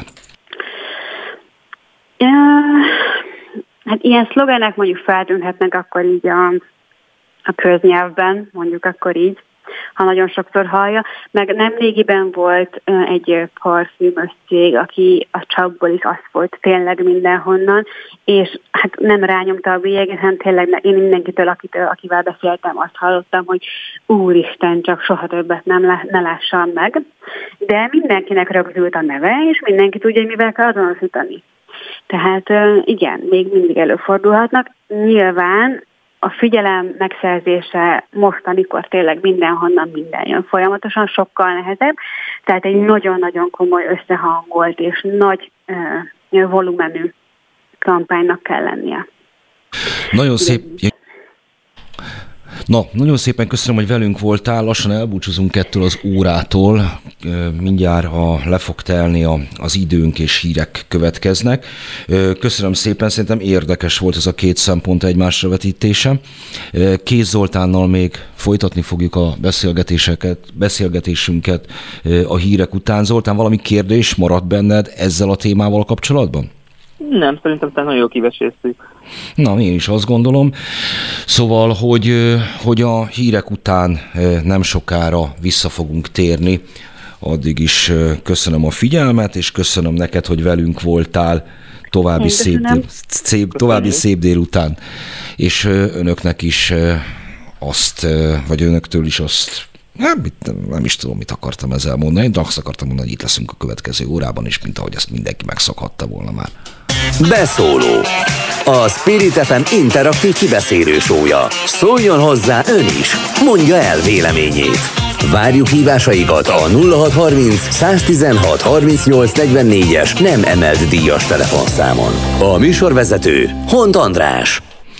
És már itt is vagyunk, a záp mai, mai nap még megélénklő záporokhoz annyit fűznék hozzá, hogy innen is üzenem a fiamnak, hogy ha elfelejti beszedni a ruhákat, amiket kiraktam száradni, akkor nagyon dühös leszek, valaki adja át, aki ott van a környezetében. És itt van velünk időközben Kész Zoltán is ismét. Jó napot! Jó napot kívánok! A, szerintem a, a mém részét, az identitás részét kibeszéltük a dolgoknak. Kiveséztük, így van. Maradj, térjünk vissza a kutatáshoz. Én ezt átszámoltam a mai nap során, már amikor éppen nem teregettem, és azt néztem, hogy azért nagyon-nagyon könnyen ez kétharmadot jelenthet. Mármint amit maguk Bár, mértek. Bármelyik irányba. Hát bármelyik irányban nem jelenthet kétharmadot. Dehogy nem. De pont azért, mert hát, amit én mondtam, akkor András nem figyelt jól, hogy, hogy amennyiben, és visszatérek a nőnükémhez, hogy vidéken fog eldőlni a választás, amennyiben a nyolcvannyolc el vé ká-ban olyan jelöltje lesz az ellenzéknek, aki akár csak egy szavazattal is megveri a Fideszt, és az többségben lesz mondjuk, nem nyolcvannyolcból mondjuk, hogy tudom én negyven helyen ilyen van, plusz a tizennyolc fővárosi o e vé ká-t hozni fogja az ellenzék, mert arra most a fejemet adom, akkor akár kétharmad is lehet. És ezért fontos az, hogy vidékre koncentrálja az erejét az ellenzék, találja meg ott azt az embert, aki az a bizonyos percepció úgy mutatkozik meg, hogy ő az esélyes jelölt, ő az a hiteles ember, aki le tudja győzni a Fidesznek a jelöltjét, és onnantól kezdve akár a másik irányba is lehet kétharmad. Hiszen a, erről beszélgetünk még a, a konkrét, a, Én a mostani számokról beszélek, erről a, a negyven, ötvenháromból. A negyvenötből nem lesz kétharmad, arra meg én teszem a fejemet. Én csak mondtam, hogy matematikai elképzelhető, hiszen ott van az az egyharmadnyi bizonytalan, akiket pont a, az utolsó húsz percben ugye marketingről beszéltünk, a marketingnek az lenne a feladata, hogy annak az egyharmadnak körülbelül a tíz százalékát megszólítsa valamelyik oldal. Az én reményeim szerint az ellenzék, amennyiben ez sikerül, nézzük meg Hódmezővásárhely városát, például egy olyan város, ahol kétharmada volt a Fidesznek, kétharmada lett az ellenzéknek. A testületben volt kétharmada a Fidesznek, Hódmezővásárhely nagyon a nagyon megosztott település volt mindig, Rabcság András fénykorában is volt, hogy ötvenkét százalékkal nyer csak, ugyebár egy megismételt, hogy időközi na választáson ő is. Pont, pont sztori, hogy, hogy, hogy olyan a választási rendszer, hogy ha csak egy szavazattal is többet szerzel, mint a, a másik, az a, tiéd az adott választókerület, gyakorlatilag előfordulhat az is, hogyha megvannak azok a bizonyos jelöltek a, a, a, az ellenzék listáján, vagy az ellenzéki szereplőknek, akkor, akkor, akkor nyert ügye is lehet az ellenzék. Ezért kell ott dolgozni. Hát ez, ez, ez sima matematika és politikai marketing összegyúrva. Szerintem ez meg önáltatás. Ugyanis ha a Hódmezővásárhelyről indulunk ki kétezer-tizennyolc februárjából, és aztán kétezer-tizennyolc áprilisából, akkor azt fogjuk tapasztalni, hogy magában a városban, nem a választókerületben, magában a városban háromezerrel kapott több szavazatot a Fidesz, mint két hónappal korábban. De térjünk vissza az ön esetére. negyvenkét egész öt százalékkal győzött az időközi választáson egyébként, nem alacsony, időközi választáshoz mérten nem alacsony részvétel mellett, mert, mert negyvenöt százalék időközi választáson egyáltalán nem számít csekélynek. húszezerrel lett több szavazó három évvel később a választókörzetben, tehát hetvennégy százalékra ment fel a részvétel Veszprémben és környékén, az önválasztó körzetében, és ez tizenhat, majdnem tizenhat ezerrel több fideszes szavazót jelentett. Én azt hiszem, hogy ez nem marketing kérdés, és nem is csak simán door-to-door kérdés, hanem hatalmi szerkezet kérdés. Erről beszéltem ugye az előző órában, amikor azt, azt, azt vettük górcső alá, hogy például a fideszes, a fideszes képviselő jelöl a falusi polgármestereket milyen szinten húzta be a kampányába, akik gyakorlatilag elvitték az embereket szavazni, szinte kézenfogva. Rengeteg minta van erre, és, itt, itt, és visszatérek arra, arra a lejárató kampányra, és én nekem volt olyan tapasztalatom, én sok helyen elmondom, itt is el fogom mondani, hogy, hogy megjelenik a fideszes médiában azt, hogy, hogy én Ceglédi Csabával együtt vacsoráztam, ahol mit tudom, ötven millió forintot kaptam tőle, bla bla bla bla bla. A probléma az volt, hogy a Budai Gyula által bemutatott fotón két ember szerepelt, egyik egyik se én voltam. És amikor oda megyek a bakonyi faluba a bácsihoz, aki a kampányba azt mondja, hogy nem maga ötven milliót kapott a Cegléditől. És mondom neki, ember, mutassa meg a fotón, melyik, melyikük én, melyik ember én. Azt mondja, itt nem érdekli, ez volt a tévében. Mondom, és kinek hisz, a személynek vagy a tévének? Tévének volt a válasz. De hát az, azt is a szemével nézi. A, és jó, Ceglédi Csaba legalább rajta volt, rajta volt a képen? Tessék? És Ceglédi Csaba legalább rajta Persze, volt a képen? Persze, ott Ceglédi Csaba meg még valaki, aki nem én voltam, de teljesen tisztán látszódott, de hát erről szólt a sztori, és erre építették fel a kampányukat, hogy, hogy, hogy, hogy tolnak egy ilyen totálisan hazug állításon alapuló lejárató kampányt, és az ő saját csatornájukon, a saját buborékukba elviszik olyan intenzitással, amit, amiről mi még csak álmodni sem értünk volna. Nem látom, hogy ez most mitől lenne máshogy, de térjünk egy kicsikét akkor, vagy maradjunk egy kicsikét ennél a példánál. Jelen pillanatban az ellenzék közös jelöltjévé váláshoz Szombathelyen az előbb említett Ceglédi Csabának van a legnagyobb esélye. Hogyha egyszer valakit lehet vele kompromittálni, akkor valószínűleg leginkább kompromittálni őt lehet saját magával. Mennyire bölcs jelölt választások ezek? Meg kell nézni, hogy Ceglédi Csaba Szombathelyen mennyire népszerű, én úgy tudom, hogy amúgy az. Azt is meg kell mérni, hogy, és tudom, vannak mérések is, hogy például Hende Csabát Szombathelyen ki tudja jobban megverni, vagy megverni, hát Ungár Péter, vagy Ceglédi Csaba. Na, ezzel a kapcsolatban Závec Tibor itt ebben a műsorban mondott pár szót, és nagyon határozottan azt mondta egyébként, hogy Ungár Péter, én egyikben sem hiszek, de mindegy. Szóval ő Ungár Pétert, ennek ellenére Ceglédi Csabának áll az ászló. Én is úgy gondolom, hogy Ceglédi Csabának áll az ászló, helyi ember, ott él, amióta megszületett, szerintem nagyobb esélye van Hende Csaba ellen, főleg, hogyha úgy alakul a politikai hangulat az utolsó, tehát a kampánynak az utolsó időszakában. Mondom még egyszer, nem tudom, hogy a politikai hangulat radikálisan mi változna meg. A felszínen jelen pillanatban sokkal kisebb a kormány ellenes érzület, mint kétezer-tizennyolcban a választást megelőzően.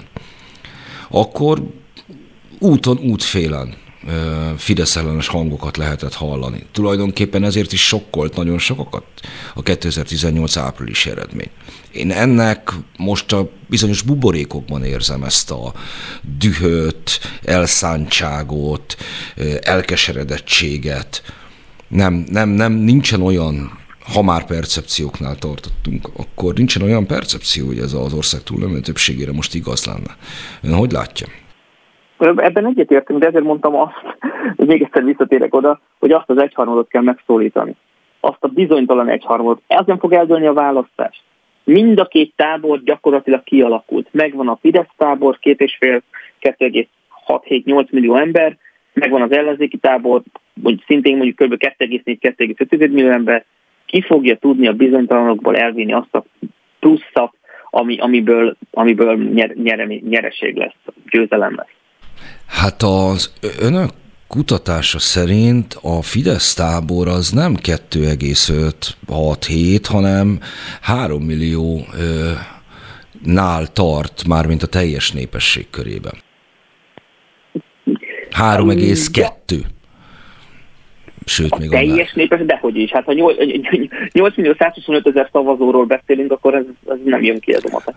negyvenegy százalék a teljes népesség körében, negyven százalék három millió kétszázezer ember.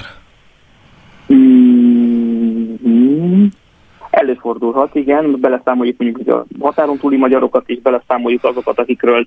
Na most a határon túli magyarok ebben a, ebben a kutatásban nincsenek benne. nincsenek benne, őket mérni sem lehet, ez plusz kettő egész öt százalék volt legutóbb a Fidesznek. De nagyjából sejtjük, hogy hova fognak szavazni, így van. Hát erre mondtam azt, hogy a jelenlegi számok ezek ezt jelentik, és hogy a hatalmi szerkezet kérdése az alapvetően nem marketing, marketing az szerintem inkább most befele hat. E, igazából meg szerkezeti e, kérdés az, hogy, hogy melyik politikai erő jövője miként alakul az országban. És szerintem igazából, ha már itt tartunk az ellenzéknek, szerintem alapvetően erre nincsen válasza. Az ellenzéknek sok mindenre nincs válasza, de hogyha ha mondjuk választástechnikai e, dolgokat nézünk, akkor én azt gondolom, hogy, hogy, hogy még a, az előválasztással, tehát egy versenyben megjelenő új hiteles jelölteknek a kiválasztásával egy olyan e, pozitív pushot adhat az egész kampánynak az ellenzék, amivel közelíteni tud a Fideszhez mindenképpen, és, és talán meg is előzheti. Én nem látom azt, hogy ez nem történhet meg. Hát jó, rendben ez ügyben. Én elvedi a kedvét. Sokkal optimistában látom, mint András. Én ez nekem se nem optimizmus, se nem optimizmus, se nem... pesszimizmus, én már a, hogy is mondjam, a, a sztoikus rezignáltságnak olyan fokán vagyok, hogy felőlem, aztán itt atomvihar kerekedhetne körülöttem. De hogy, hogy, hogy térjünk vissza a magyar politikai valóságra, marketingtől függetlenre, Mikuláš Dzurinda volt szlovák miniszterelnökkel, volt módja egy interjút csinálni minap, múlt héten. Így van. Eh, ahol is Dzurinda Orbán Viktornak válaszolt, eh, mégpedig azzal a felvetéssel kapcsolatban, hogy Orbán Viktor körülbelül arra tett javaslatot, hogy a vé négyekből az Európai Unión belül eh, képezzenek egy új erőközpontot. Jól tolmácsom idáig az alaphelyzetet? Így van, így van. Erre mondta az Dzurinda, hogy ez fölösleges, mert alapvetően amúgy is a német-francia tengely viszi a hátán az Európai Uniót, eh, nem kell új erőközpontokat létrehozni. És hogy Orbán elképzelése irreálisnak és károsnak tűnik. Ugye? Ugye azt mondta, azt mondta volt szlovák miniszterelnök, hogy a magyar miniszterelnök a megközelítése, amely ilyen formán az é út klikkekre bontaná, az az Európai Uniónak a végét jelenteni. És ugye föltette azt a teoretikus kérdést, hogy ha ez létrejön ez a három hatalmi tengely, Akkor, akkor mi lesz mondjuk Spanyolországgal, a Benelux államokkal, Olaszországgal, stb. Mondjuk az Európai Unió mindig is állt klikkekből is. Jobb, bal, északi, déli, magországok, periféria, ez valahogy azért benne van ennek a kezdeményezésének a, az eddigi egész történetében. És az a küzdelem is, hogy ki szeretné azt, hogy hol legyen ennek a központja. Hiszen önmagában az, hogy Brüsszelben van az uniós adminisztrációnak a jelentős része már egy ilyen mérlegelésnek az eredménye, hogy se nem Németországban, se nem Franciaországban. Ebben önmagában azt, azt akarom ezzel mondani, hogy mi olyan hihetetlen kivetnivalót nem találok. hogy, hogy egyes régiók szeretnének maguknak nagyobb súlyt kihasítani az unió működéséből. Én inkább abban látnék kivetni valót, hogyha magukat szeretnék kihasítani az unióból. Hát, ebben sokan látunk problémát, úgy gondolom. Ezt egyébként mennyiben érzi akár reálisnak. Ön, igen, reálisnak, akár a beszélgetés alapján mennyiben érzi azt, hogy mondjuk Dzurinda ezt egy reális veszélynek érzékelje? Azt, hogy Magyarországot vagy a V négyet kihasítsuk? Hát szerintem ja, azt, hogy bármelyiket. A, a, a V négyel kapcsolatban én nem lennék ennyire, tehát nem látnám ezt a folyamatot, hiszen a, a négy ország, az négy különböző ország, és hogyha csak azt a az apró pici különbséget megnézzük, hogy milyen a hozzáállása ezeknek az országok, mondjuk Oroszországhoz vagy Kínához, az rögtön teremt egy olyan fajta uh, különbözőséget, különbséget köztük, hogy, hogy, hogy nem biztos, hogy ebbe az irányba akarnának haladni. Magyarország kapcsán meg egy nagyon érdekes dolog, hogy még a Fidesz szavazóknak is kb. hetven százaléka é u-párti. Tehát nem hiszem, hogy ezt le lehet tolni a torkukon, hogy mi kilépjünk az é u-ból. Hát és akkor képzelj el, mint a legtipikusabb Fidesz-Medián szavazó Tiborcz Istvánt, hogy ő mennyire európai párti vagy új. Ami nagyon európai, így van. Oké, csak van egy ilyen jó tanuló felel, tényleg van egy ilyen jó tanuló felel benyomás az unió vagy a nyugati politika szempontjából, hogy ki az, aki éppen aktuálisan megfelel annak a fajta elvonatkoztatott ideális működésnek, amelyet a politológiai tankönyvek, de inkább a publicisztika jónak tart, és ehhez képest Dzurinda egy kiszorult szereplője a szlovák politikai életnek, hát míg Orbán Viktor centrumában van változatlanul a magyarnak. Hogy lehet, lehet európai füleknek kedves dolgokat mondani, de Dzurinda ezzel nem, hogy Magyarországon, hanem otthon sem tud túl sokat elérni, miközben a realitást itt legalábbis nálunk Orbán Viktornak hívják, és bizonyos szempontból felvidéken is most már erősebb realitás, mint Mikuláš Dzurinda. Hát azt gondolom, hogy ez egy Mikuláš Dzurindának a szerepe még mindig hangsúlyos tud lenni az európai politikában, hiszen mégiscsak a, az Európai Néppártnak, a think tankének a vezetője, az elnöke. Tehát ugye a Wilfried Martens Központnak ő a kétezer-tizenhárom óta ő az elnöke, és elég ö, hangsúlyos az a fajta háttérmunka, amit ők előkészítenek, csinálnak a néppárt számára, és azt gondolom, hogy az ő szava még mindig elég sokakat megmozgat. Látszott is ez a mostani beszélgetésen, hiszen hiszen elég okozott egy kis vihart azért, hogy így mondom. Stimmel, csak hát a, például a, a pártjának, a, vagy egykori pártjának a, a befolyása például elhanyagolható. Most Szlovákiáról beszélünk, vagy az Európai Unióról beszélünk? Az Európai Unióról és az Európai Néppártról beszélünk, és ha Mikuláš Dzurinda ott az alapítványnak azt gondolom, hogy az ő hangja mindig egy fontos hang. Mint magán, vagy mint egyes ö, ö, személy. Minden esetre az arra, ennek a vitának kapcsán is többen utaltak, hogy végül is alapvetően megint csak nem így dőlnek el a dolgok, hanem például a német autóiparnál. Ez így van, és így volt most már nem, hogy évtizede, másfél évtizede. És szerintem így is lett gyakorlatilag. És ha hiába nem felel meg az Európai Néppárt néhány kényes think tankének, például az, ami Magyarországon történik, az, az hogyha megfelel az a német autóiparnak, akkor nagyjából egészéből végül is mindegy, hogy ki mit nyilatkozik a magyar rendszerrel kapcsolatban, nem? Nem feltétlenül csak a magyar rendszerre gondoljuk, azért aztán tizenhetedikén volt egy, volt egy beszélgetés, ami a, a Konrad Adenauer Alapítványnak a fórumán volt, Armin Laschet, aki ugye a cé dé u-cé es u-nak a miniszterelnök jelöltje, ő mondta azt, hogy pont Magyarországból tanulva mindenképpen egy olyan mechanizmuson gondolkodnak az é u-n belül, ami, eh, ami nem azt fogja előidézni, vagy, vagy elvárni, hogy, hogy, hogy mindenki együtt szavazzon, hanem hogy többségi szavazást legyen, hiszen látjuk azt, hogy Orbán Viktor eh, milyen troll munkát hajt végre az Európai Unióban, és azt gondolom, hogy ez egy, végül is egy komoly német politikustól jön. Eh, ma, maga az pedig egy nem egy újdonság, hiszen már a, a Wilfried Martens Központ is kétezer-tizenhat óta azon dolgozik, hogy, hogy ezt a tervet megcsinálja, tehát ezt, a, ezt az é u belüli döntéshozatalnak ezt a sarokkövét előkészítse. Annyira, annyira mulatságos ez a szituáció, hogy mind a Martens Központnak hívják, a akinek a névadó maga Orbán Viktor legnagyobb mentora volt az európai politikában, és már Kádár Jánossal is egészen meghitt baráti viszonyt tápolt. Így azért számomra mindig olyan nehéz a jók és a rosszaknak valamilyen mondanom küzdelmét látni ebben, vagy az európaiaknak és a kevésbé európaiaknak. Nincsen ebben valami, valami fanyar furcsaság?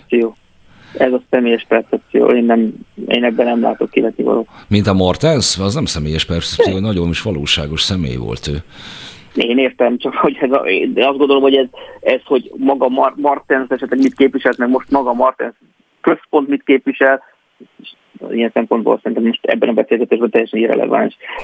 Hát igen, végül is tényleg a, a Szabad Györgyről elnevezett ö, ö, irodaházban is fogalmazódhatnak meg royalista, vagy mit tudom, Habsburg-párti vélemények, amitől a névadó valószínűleg szívinfarktust kapott volna. E, jó, a hatalmi, hatalmi kérdésekről még egyébként akartam valamit mondani. Azt egyébként neked, vagy kérnem is mondani, hát mondani is akartam, annyi mindent akartam mondani, de inkább kérdezni, hogy, hogy a, az a fajta befolyás, amelyet Magyarország a környező országok magyar lakta területein, és végül is nagyon-nagyon-nagyon konok módon végigvitt, hogy a környező magyar lakta részeknek a politikai képviseletében megjelenjen, már mint a, a NER befolyása, az aggodalommal tölti el a különböző néppárti vezetőket, mert hát hiszen ellentétben a Fidesszel, amelyik kilépett a néppártból, a ká dé en péhez hasonlóan ezek a Fidesz szövetséges pártok, ezek mai napig a néppárt tagjai. Ugye a kérdés úgy hangzik, hogy én mit gondolok arról, hogy aggodalommal tölti el ezeket a néppárt politikusokat. Én azt gondolom, hogy lehet. És ez egy ilyen szempontból megkerülöm a választ, hiszen nem beszéltem olyan, ne, nem beszéltem néppárti politikussal erről a témáról. Ez egy nagyon érdekes dolog, egy, a, pont a podcastunknak, aminek vendége volt Dzurinda, egy héttel korábban Gorán Buldioszki volt a vendége, aki az Open Society Foundation-nek, tehát a Nyílt Társadalom Alapítvány Berlin irodájának a vezetője.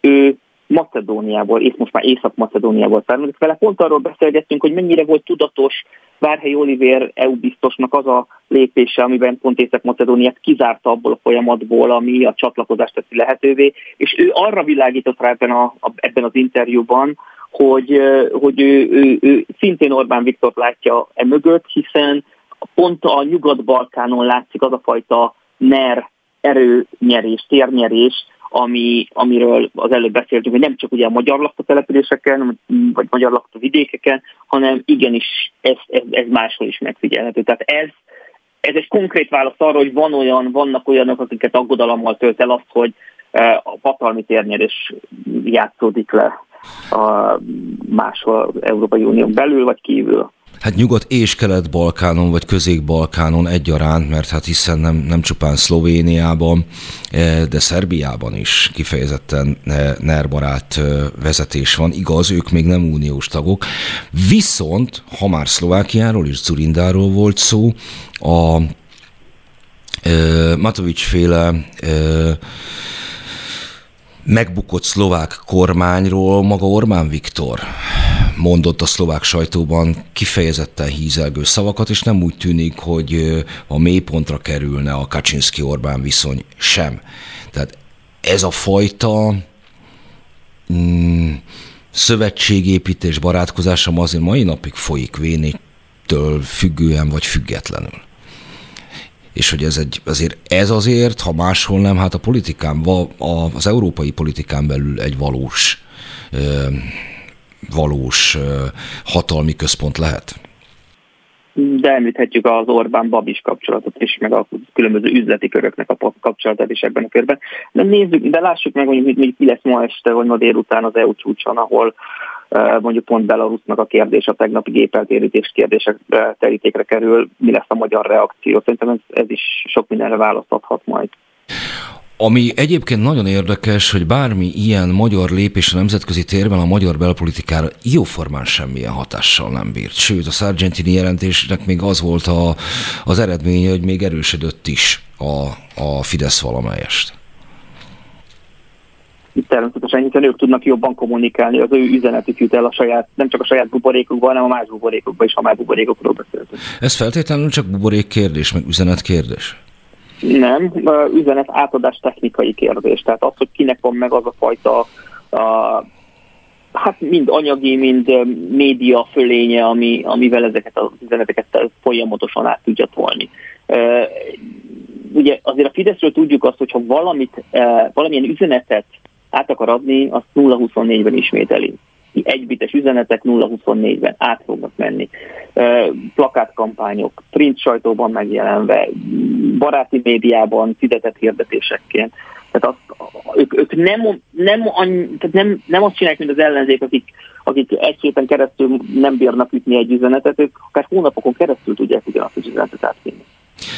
Hogy Magyarországon ez így van, ez, ezt nagyon nehéz vitatni. Kérdés az, hogy ez Magyarországon kívül működik-e. Itt van velünk Ravasz Ábel, felvidéki politológusa, híd politikusa. Jó napot kívánok! Nincs itt velünk, akkor, akkor folytassuk. Onnan, hogy át tudja vinni az üzeneteket. Mindezt azért akartam ilyen módon Ábelnek felvetni. Várjunk, haló!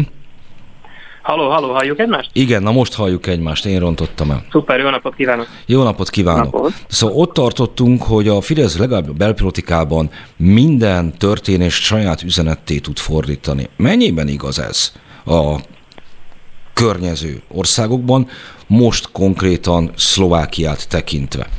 Hogy van-e olyan üzenet, ami fontos üzenet, és át tudja vinni északi szomszédunkhoz?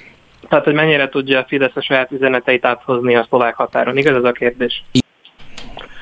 Hát azt gondolom, hogy Szlovákia valamivel ellenálló közeg volt a múltban a magyar kormány üzeneteivel kapcsolatban, mint mondjuk Románia vagy a Vajdaság, tehát az itteni magyar politikai képviseletnek mindig is volt egy ilyen autonómabb hozzáállása a magyarországi politikához, de azt gondolom, hogy az elmúlt években szép lassan bedarálódik az a függetlensége a szlovákiai magyar politikának, ami korábban volt, és nagyon erősen érezni Budapestnek a hatását az itteni magyar közéletre, és ami érdekes, hogy most már újabban az itteni összszlovák közéletre is. Volt egy nagyon érdekes momentum, amikor hosszú idő után először Orbán Viktor interjút adott egy szlovákiai, szlovák nyelvű keresztény konzervatív internetes portálnak, és ez egy hatalmas port kavaró interjú volt. Itt Orbán kifejtette gyakorlatilag a jelenlegi politikai krédóját, és nagyon sok mindenkinek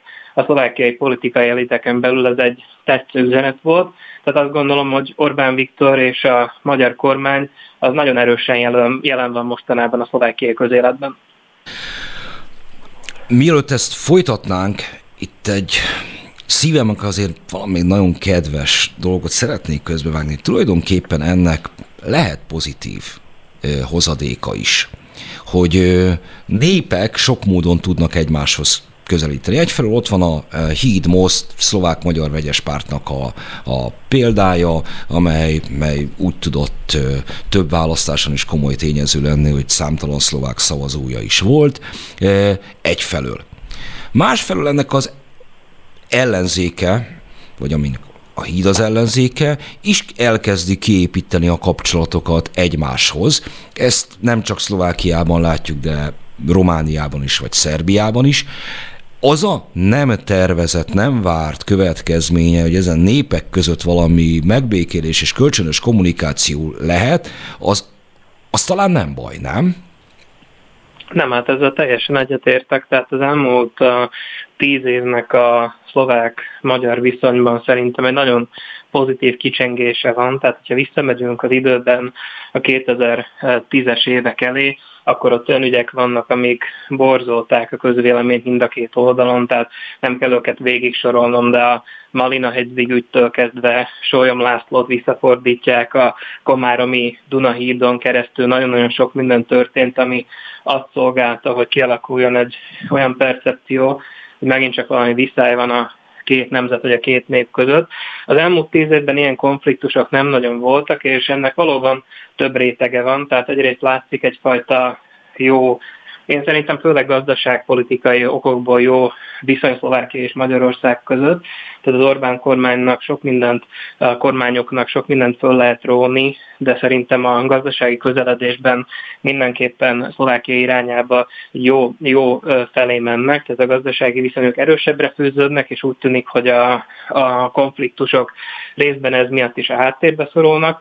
Nyilván idas politikusként azt gondolom, hogy ebben egy nagyon jelentős része van annak is, hogy van itt egy ilyen megbékélési projekt már hosszú ideje a palettán. Egyébként az az érdekes, hogy az elmúlt hónapokban pont került egy kérdőjel ebbe az egyenletbe, hiszen megjelent egy Gyimesi György nevű politikus a palettán, aki egy szlovák pártnak a színében kerül be a szlovákiai parlamentbe, az egyetlen jelenleg szlovákiai magyar érdekeket képviselő politikus a parlamentben, aki viszont egy radikális konfliktuskereső személy, és úgy néz ki, hogy erre elég komoly igény van, úgy a magyar kormány részéről támogatni ezt a fajta politikát, mint egyébként a szlovákiai magyarság a szavazók részéről, de azt gondolom, hogy lehet, hogy egy érdekes ilyen romló fordulat következhet be pontosan ennek a személynek a munkájnyomán.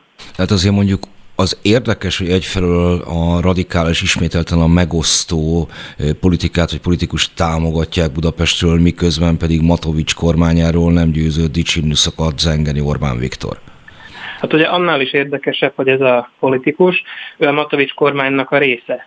Tehát ő egy kormánypárti politikus, de a kormányon belül, sőt a legelősebb kormánypártnak, a Matovics-féle pártnak a része, de a kormányon belül van neki egy ilyen különös pozíciója, hogy ő az a kijáró ember, aki a Matovics most már ex-miniszterelnököt összekapcsolja Orbán Viktorral, tehát ő volt az, aki a Sputnik tárgyalásoknak az esetében kísérte Matovicsot Budapestre, ő volt az, aki miatt összekapott egymással a szlovák és a magyar külügyminisztérium, amikor Szijjártó miniszterrel ő is tárgyalt Komáromban. Tehát úgy néz ki, hogy egyrészt egy összekötő személy, mondjuk Matovics és Orbán között, másrészt viszont a radikalizációval pontosan veszélyt jelenthet a két ország közötti viszonyra hosszú távú perspektívában.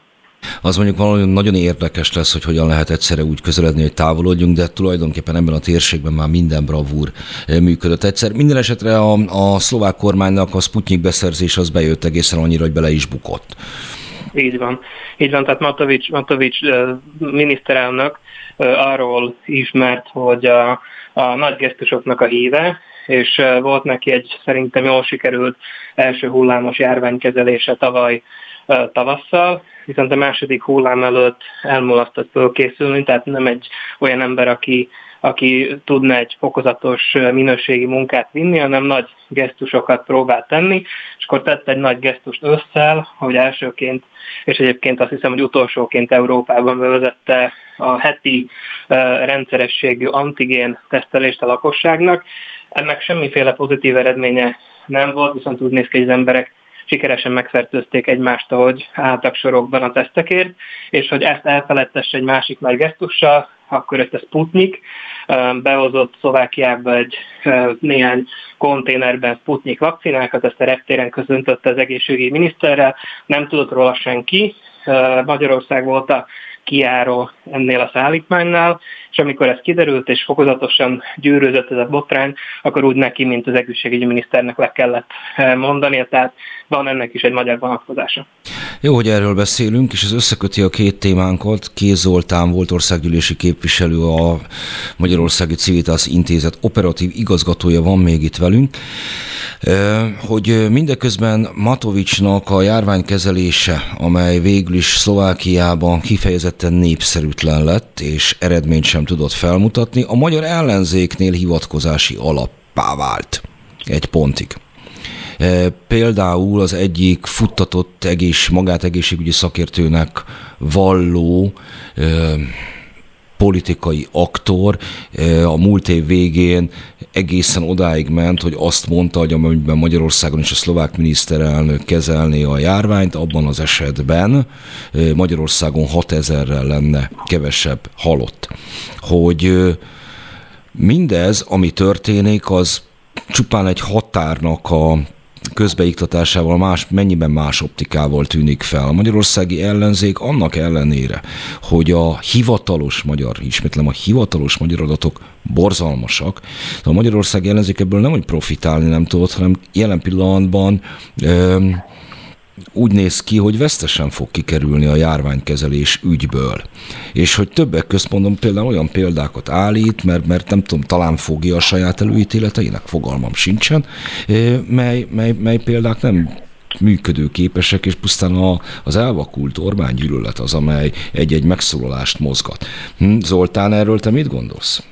Szerintem visszameg, visszakanyarodunk ezzel is oda, amiről beszéltünk már egy körülbelül fél órával ezelőtt, hogy ki hogyan tudja átadni az üzeneteit. Hogy, ha az ellenzéknek nincs meg az, a, az az eszköze arra, hogy a közösségi médián kívül bármilyen formában el tudja mondani az embereknek azt, hogy, hogy gyakorlatilag arányaiban Magyarországon hal meg a legtöbb ember, amúgy halt meg a legtöbb ember a járványban, ha ezt nem tudja úgy papagájkommandóként ismételgetni, hogy a Fidesz egy-egy üzenetet ismételget, akkor akkor ne várjunk csodát. Tehát euh, én, én, én ezt nagyon hiányoltam az ellenzéktől, hogy itt, itt beszélt, mindig, mindig, mindig, mintha földobott volna a Fidesz egy labdát az ellenzéknek, mindig jött éppen egy aktuális botrány, az ellenzék meg reagált, rácsapott, ütötte egy napig, másfél napig, következő nap jött a következő, és az egész pedig nem. Ez, ez nem egy fókuszált ez kommunikáció. Ez a fókuszált kommunikáció az úgy nézett volna ki, bocsánat András, fókuszált kommunikáció az úgy nézett volna ki, hogy a hat ellenzéki párt, vagy a parlamentben lévő ellenzéki párt, a plusz a Momentum, nap mint nap nulla huszonnégyben semmi másról nem beszél, csak arról, hogy Orbán Viktor járványkezelése rossz, Orbán Viktor uh, járványkezelése alatt Magyarországon több mint harmincezer ember halt meg, és hogy Orbán Viktor vállalja ezért a felelősséget, ahogy amúgy szeptemberben mondta, hogy ő a halottak számában nézi azt, hogy, hogy miért lehet felelősséget vállalni. Ez nem történt meg. Mindenről beszélt az ellenzék, mind parlamentben, mind parlamenten kívül, amit éppen feldobtak neki, csak a legfontosabb dologról nem, és nem hangsúlyozottan, még egyszer mondom. De szerintem ez nem kommunikáció, hanem politika. Egész egyszerűen az ellenzék tényleg elhitt egy dolgot, amelynek a valóság alapja meglehetősen megkérdőjelezhető. Arra gondolok, hogy hetes darab ellenzéki párt, hét vezető testületének egyetlen egy embere nem volt, aki feltette volna azt a kérdést a sajátjainak, hogy elképzelhető-e az esetlegesen, hogy Orbán Viktor nem teljesen hülye. Ők tényleg beleestek abba a csapdába, hogy Orbán Viktor itt valami, meg akar direkt bukni, itt valamit szándékosan elkezel, bezzeg Szlovákia és bezzeg Szlovákia, most itt ülünk a határ két túloldalára hárman, februárban úgy volt, hogy nemzetközi segítséget kell kérnie, mert nem fogja tudni ellátni a kórházban a koronavírusos eseteket. Ábel, így volt? Igen, így volt, tehát a Az érdekes része a dolognak az volt, hogy a, a tavaly, tavaly első fél évben annyira jól ment a járványügyi védekezés, hogy gyakorlatilag szinte fiktívnek tűnt a koronavírus, tehát a minimális megszorítások, amiket bevezetett a kormány, azokat rögtön szerintem az emberek be is tartották. Tehát a, egyébként Szlovákiában a szabálykövetésnek erősebb hagyományai vannak, mint Magyarországon, Magyarországon én azt gondolom. Hát a Dunaszerdahelyi maffia erről például hosszan tudna beszélni. Saját magam dunaszerdai vagyok, hogy én is tudnék róla mesélni, de a második, második köre sokkal másabb, másabban sikeredett, tehát az elbaltázott intézkedések miatt decembertől egy gyakorlatilag szinte megállíthatatlannak tűnő növekedésnek az irányába ment a szlovák Covid járvány, és ugye most arról beszélünk, hogy Magyarországon mekkora per capita halálozásoknak a száma, egy elég hosszú időszak alatt Szlovákia és Csehország váltakozott az élen, különösen Szlovákia, és az a, az a kormánypárt, a Matovics féle párt, amelyik tavaly a választásokon még bőven húsz százalék környékén kapott, most a legfrissebb mérésekben már nyolc százalék alatt van, tehát ez egy dramatikus összeomlás, a, a miniszterelnök népszerűsége, tehát a volt miniszterelnöké most már abszolút lement, tehát a szélsőjobboldali vezetők alatt van, mindenki alatt van, mindig utolsó az összes mérésben, úgyhogy semmiképpen nem ajánlanám senkinek az úgynevezett szlovák járványkezelést, mint, mint modellt, mert, mert egyrészt valószínűleg ilyen nincs, és ha van, akkor meg nem működik.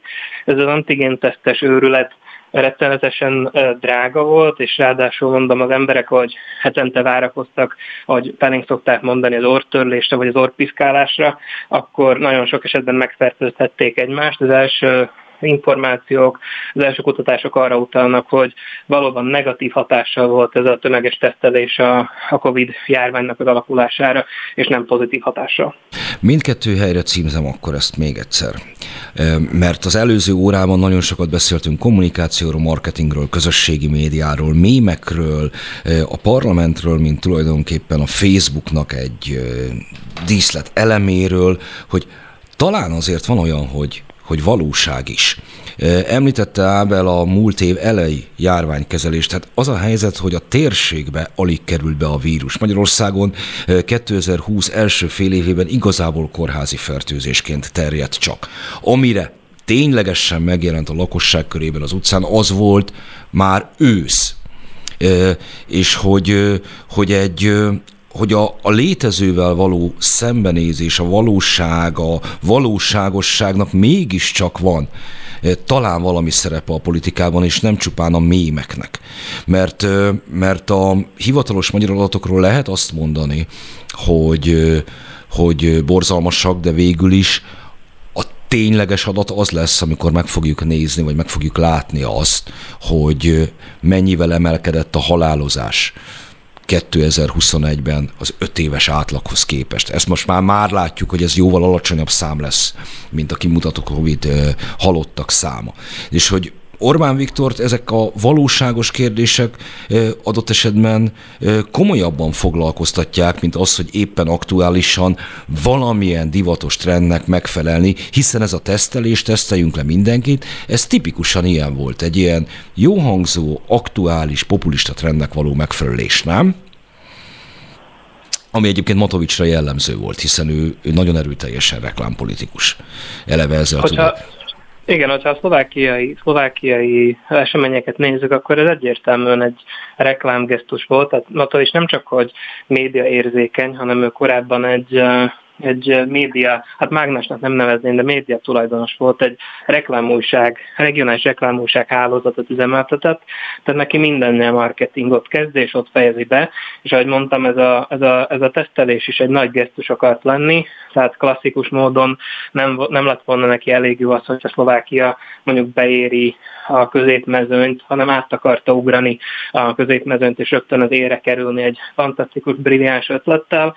A kormánypárti médiák összepróbálták még eladni ezt hatalmas sikerként, illetve úgy, hogy az összes környékbeli ország most már át, elkezd átállni erre a rendszerre, lásd Ausztria. Nyilván ebből semmi nem volt igaz, vagy nagyon kevés volt igaz, de a marketing az, az ami vitt mindent, és gyakorlatilag amikor ezek a borzasztó hát közegészségügyi eredmények elkezdtek tényleg lecsapódni, úgy, hogy András mondja a személyes történetekbe, akkor történt meg a váltás mondjuk a kormánynak a népszerűségében, tehát hogy nagyon nehéz elmagyarázni azoknak a családoknak, akiknek halottja van mondjuk egy járvány során, hogy de hát a kormány mindent megtett, és, és minden rendben van, ugye talán megint Dunaszerdei példa, Magyarországon is sokan látták, ugye Magyarországon nem lehet nagyon forgatni kórházakban, a Dunaszerdei kórházban lévő fölvételeket, hogy hogy nézett ott ki a Covid osztályon. Nagyon sokaknak ez tényleg kiózanodás volt, és azt gondolom, hogy az, aki, az, aki mostantól kezdve a temetőbe fog járni minden éven egy Covidban elhunyt személyhez, az nagyon nehezen fogja ezt megbocsájtani annak a kormánynak, aki ezt okozta, ha szerinte ezt okozta, és Szlovákiában egyértelműen a kormánynak a vállán van ez a teher, tehát nem sikerült magát kivonni sem Matovicsnak, sem az utódjának, sem az egészségügyi miniszternek az alól a vád alól, hogy ez nekik az inkompetens munkájukból adódott. Egyébként személy szerint is azt gondolom, hogy nagyon jelentős részben felelősek azért, ami történt. Ugye el lehetett hinni azt, hogy az antigéntesztelés működni fog mondjuk egy hónapig vagy kettőig, de még a mai napig is megy az antigéntesztelés, az oltásra sokkal kisebb hangsúlyt fordítottak, mind a tesztelésre, tehát azt gondolom, hogy a kormánynak reális felelőssége van a konkrét kimenetek kapcsán, és az emberek igenis személyesen föl fogják nekik róni, és azt gondolom, hogy Igor Matovics ezzel nagyjából befejezi a politikai karrierjét, mert soha senki nem fogja neki ezek közül az emberek közül megbocsájtani azt, ami történt. No, szerintem ez egy érdekes tanulság Magyarországra, mondom Kész Zoltánnak, hogy, hogy azért a mindenhatónak gondolt Fidesz hatalomgyakorlásnak jól láthatóak a korláta, és szerintem ezzel tisztában vannak. Ez a józan paraszti populizmus, ez például azt eredményezi, hogy amiben nem kell feltétlenül beleszólni, abba inkább ne szóljanak bele. Szlovákiában többek közt azért van ez az élmény, hogy minden a kormányon múlik, mert nagyon mélyen nyúlt bele az emberek életében. Ott, ahol talán Európában az egyik legkiterjedtebb hatalommal rendelkezik a kormány, ott próbált bele a legkevésbé belenyúlni, mert abból adott esetben baj is lehet. Ez megint csak nem kommunikáció, nem valóság kérdés, nem? Nem feltétlenül. Azért vegyük azt a példát is, és ne csak most kicsit vonatkoztassunk el mondjuk Szlovákia és Magyarország összehasonlításától, hasonlítsuk össze az Orbán Viktor laboratóriumnak nevezett Ausztriát és Magyarországot. Ausztriában a mai napig tízezer-ötszáznegyvenhat ember halt meg, nálunk háromszor ennyi. Ausztriában is nagy hangsúlyt fektettek a tesztelésre, nem úgy, mint Szlovákia, hanem teljesen más, máshogyan. Például amikor az iskolákat kinyitották, akkor heti kétszer ingyen tesztelés minden gyereknek, minden tanárnak, ingyen tesztelések különböző közösségi tereken, stb. stb. Míg Magyarországon is itt jön vissza újra a kommunikáció. Orbán Viktor elhiteti, és elhitette azt is az emberekkel, hogy azért hal meg nálunk harmincezer ember, mert a baloldal oltás ellenes. Holott ez, ez totál hazugság, és nem így van. Minden esetre a saját felelősségét áttolja az ellenzékre. Miért tudja megcsinálni? Azért tudja megcsinálni, mert megvannak azok a kommunikációs eszközei, jelenleg éppen zajlik egy telefonos kampány, embereket hívogatnak föl ezzel az üzenettel, hogy, hogy az, az oltás ellenes baloldal, és a többi, és a többi. Ez valószínűsítem, hogy ez nem történt meg Szlovákiában, nem így történt meg, és én ezért mondom, hogy nem a szlovák-magyar példa az visszahasonlítás alapja, hanem a, mondjuk a magyar-osztrák példa. Ahol egyébként szintén jó eséllyel bukik meg aktuálisan a kormány. Holott csak harmadannyian halnak meg, mint Magyarországon, egy hasonló hmm. népességi országban. Szerintem nem, nem értjük teljesen ezzel kapcsolatban egymást, de mindegy is szerintem nem lehetne hívogatni, hogy az ellenzék eleve nem ment volna bele egy csapdába. De mindegy, csak fogy a fogytán az időnk, tehát beszéljünk még egy picikét még más dologról is, megint csak valóság, idő, nerv viszonylatban. A öm, határ melletti magyar lakta országokban a Fidesz hatalomra kerülését követően sorban szavazták le a Fidesznek a különböző kreatúráit. Erdélyben, Kárpátalján, Szlovákiában egyaránt. De tíz év konoksággal, makacsággal csak sikerült elérni, hogy Orbán Viktor ezen közösségekben érvényesítse az akaratát, legalábbis részben, nem? Ravasz Ábeltől kérdezem. Hát nagyon szívesen mondanám, hogy ez nem igaz, de, de, de igaz a dolog. Tehát azt gondolom, hogy az a fajta ellenállás, ilyen organikus ellenállása, magyarországi bedarálással kapcsolatban, ami jelen volt Szlovákiában, egyébként Romániában és részben a Vajdaságban is, sőt részben a Kárpátalján is, ez, ez mára nagyjából eltűnni látszik. Belülről nézve, tehát mondjuk egy szlovákiai magyar politikusnak a pozíciójából nézve, nagyon nehéz ilyen hosszú távon versenyezni azzal a fajta pénzügyi, hatalmi, kulturális, mediális nyomással, amit mondjuk egy magyar kormány ki tud fejteni a határon túli régióban.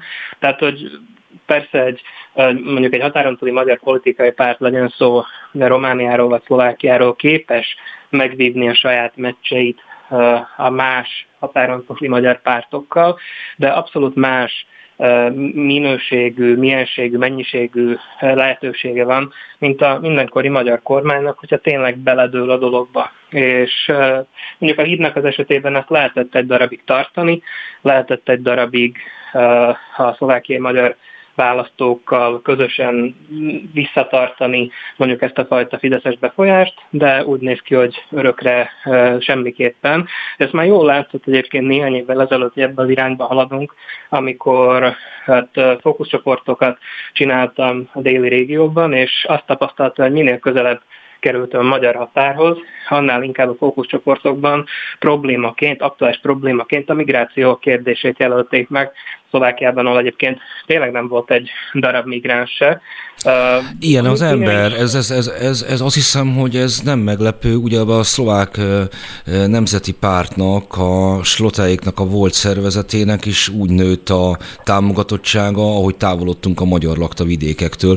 Kiválóan lehet valakit utálni, akit nem ismerek, hát Zsolnán aztán egy darab magyar sincs, és ráadásul ott volt polgármester, ha jól emlékszem. Igen, de itt, de itt inkább az volt, a, az volt a közös pont, hogy minél jobb volt a vétel a Kossuth Rádióra és a, és a Magyar Királyi Tévére, minél nagyobb volt a penetráció a magyar állami és egyéb médiáknak, annál inkább átvették azt a narratívát az emberek, ami Magyarországról érkezett, tehát egy olyan határváros, mint Párkány vagy Komárom, ott szinte száz százalékos a lefedettsége bármely magyar médiumnak, hatalmas az átjárás a két oldal között, és egész egyszerűen a Magyarországról érkező ötletek, azok beférköztek a szlovákiai magyar gondolkodásba is, annak ellenére is, hogy például néhány esetben, mint a migrációnak az esete, életszerűtlenek is voltak, és azt is el kell mondani, hogy a magyar kormány hát innen nézve óriási pénzösszeggel támogatja azokat a szervezeteket, akik mondjuk közel állnak hozzá.